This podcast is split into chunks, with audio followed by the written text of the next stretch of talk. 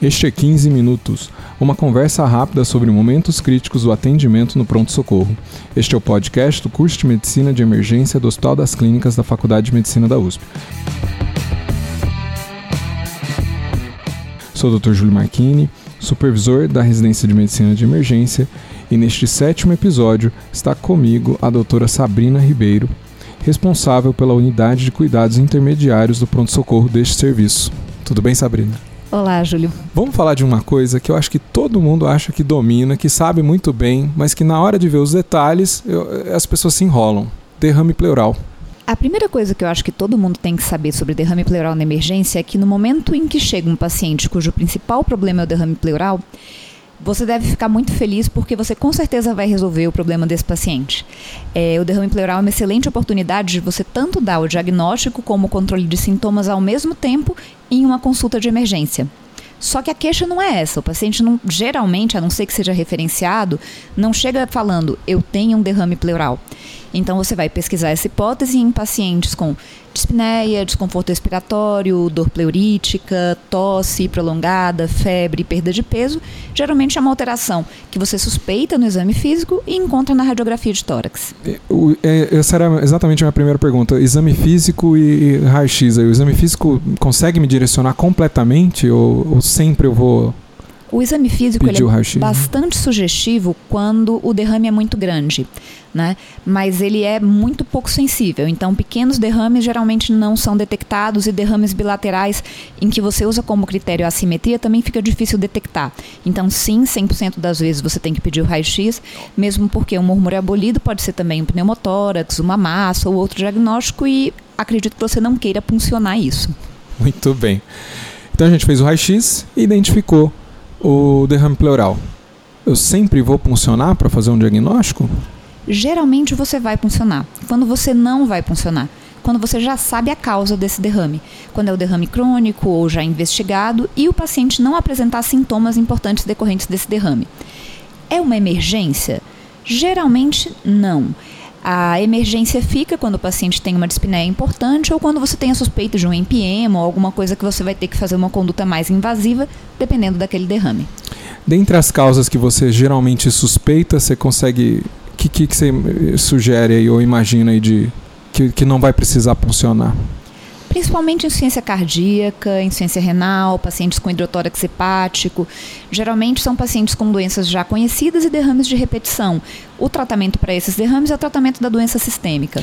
Tem aquela, aquela é, a pérola sobre a insuficiência cardíaca com derrame pleural, principalmente à direita que, que é a tua opinião disso? É realmente isso condiz com a realidade mesmo? Ou quando o derrame é à esquerda, você suspeita que não? Geralmente o derrame associado à insuficiência cardíaca, no raio-x ele pode até parecer unilateral, mas na tomografia ele geralmente é bilateral.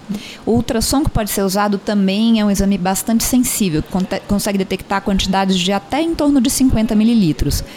Então, assim, um paciente com uma insuficiência cardíaca e suspeita de infecção ou suspeita de uma neoplasia ou síndrome consumptiva deve ter seu derrame puncionado independente de qualquer coisa.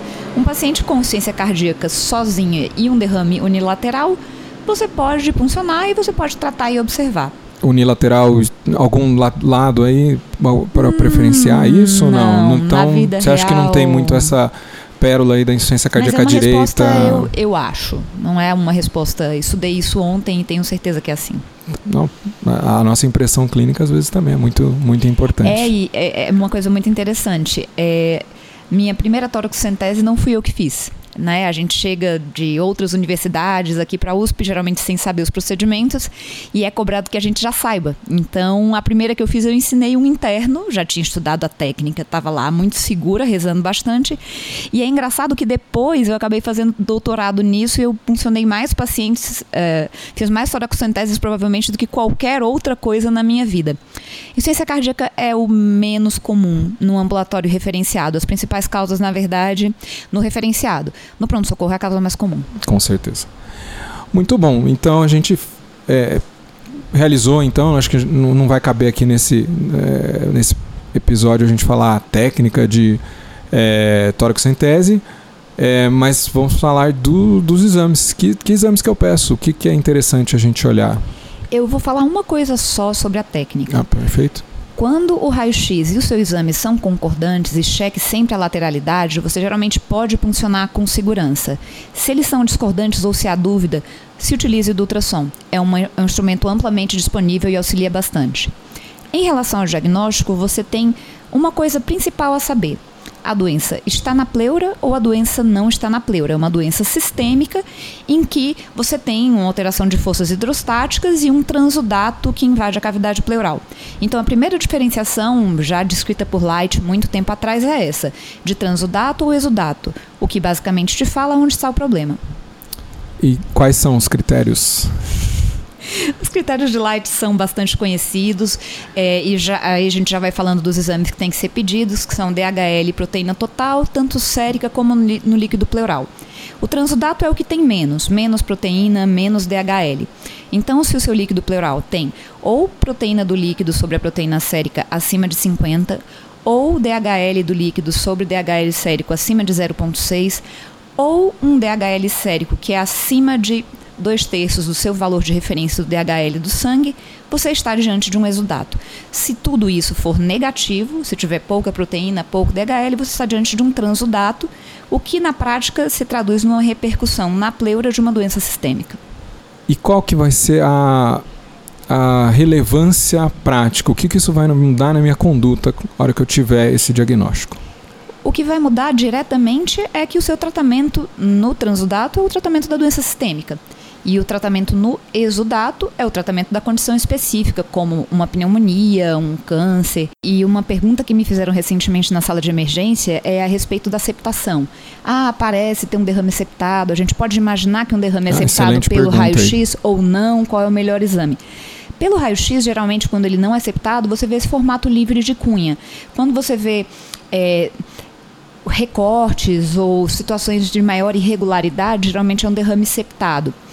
É, no raio-x, isso pode ser visto, na tomografia pode ser visto, especialmente com contraste. A pleura é melhor vista com contraste, mas no ultrassom é maravilhoso de ver. Hum. Você consegue ver aderências, septações, é, o líquido, se ele, se ele é bem hipocogênico, se ele tem algum tipo de resíduo, de flutuação, e isso é muito fácil de ver no ultrassom.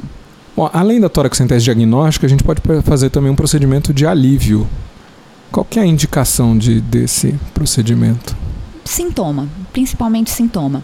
A toracocentese de alívio, ela é às vezes indicada mesmo nos casos de doença sistêmica, quando você tem efeitos colaterais do tratamento. Uma situação, por exemplo, relativamente comum é o paciente cirrótico que tem uma piora de função renal quando otimizado diurético. Muitas vezes a gente recorre à paracentese e à toracocentese para poder aliviar esse sintoma, esse líquido, sem ter tanta repercussão sistêmica. Ou paciente com câncer, talvez, com dispneia. Alguns cânceres têm, é, são muito quimiorresponsivos, outros são muito menos.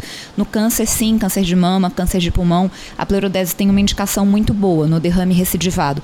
E uma coisa muito interessante é que, tradicionalmente, só se indicava pleurodese no pulmão expandido. E um trabalho do nosso serviço, do Ricardo Terra, na verdade, da cirurgia torácica, falou exatamente disso, que a pleurodese também pode ser feita com expansão parcial, com resultados equivalentes. Interessante.